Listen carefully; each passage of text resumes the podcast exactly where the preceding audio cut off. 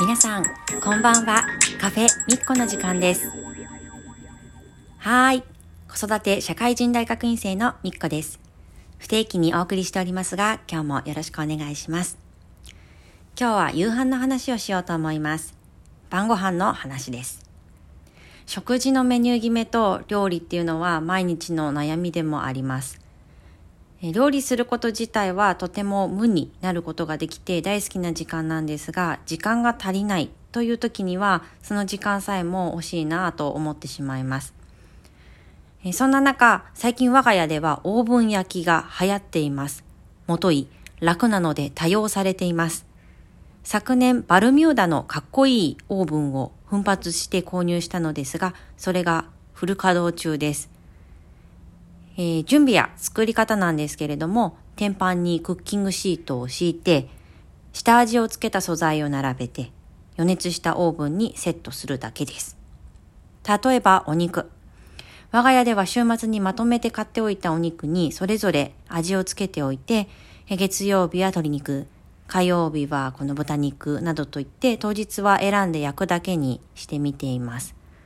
仕込むときに玉ねぎなんかは一緒に、えーつけてしまうこともあります。で、オーブンに入れるときなんですけど結構量があっても一度に火を通すことができるし、あとはそうですね、出来上がった後の洗い物なんかも結構少なくて済むので気に入っています。天板の洗うのがこうフライパンとかが焦げついたのを洗ったりするのよりもあのクッキングシートを引いてある分楽なんですよね。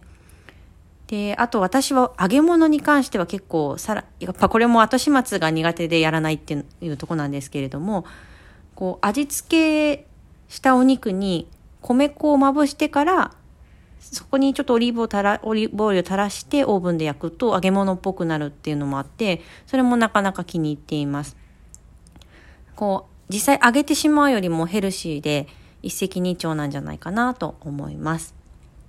肉の他にも魚でも OK だし、あとは根菜にオリーブオイルと塩をまぶして焼くのなんかもいいです。これまで試した中だとレンコンが結構おすすめです。レンコンチップスみたいな感じになって美味しいです。えー以上、準備が簡単、一度にたくさん作れる、洗い物が少なくて済むオーブン調理の話でした。パラレルワークしていると、こう簡単なものっていうのがどうしてもいっぱい思い浮かぶので、そんな話これからもしていければなと思います。それでは、カフェミッコ、今日はこの辺で、チャオチャオ。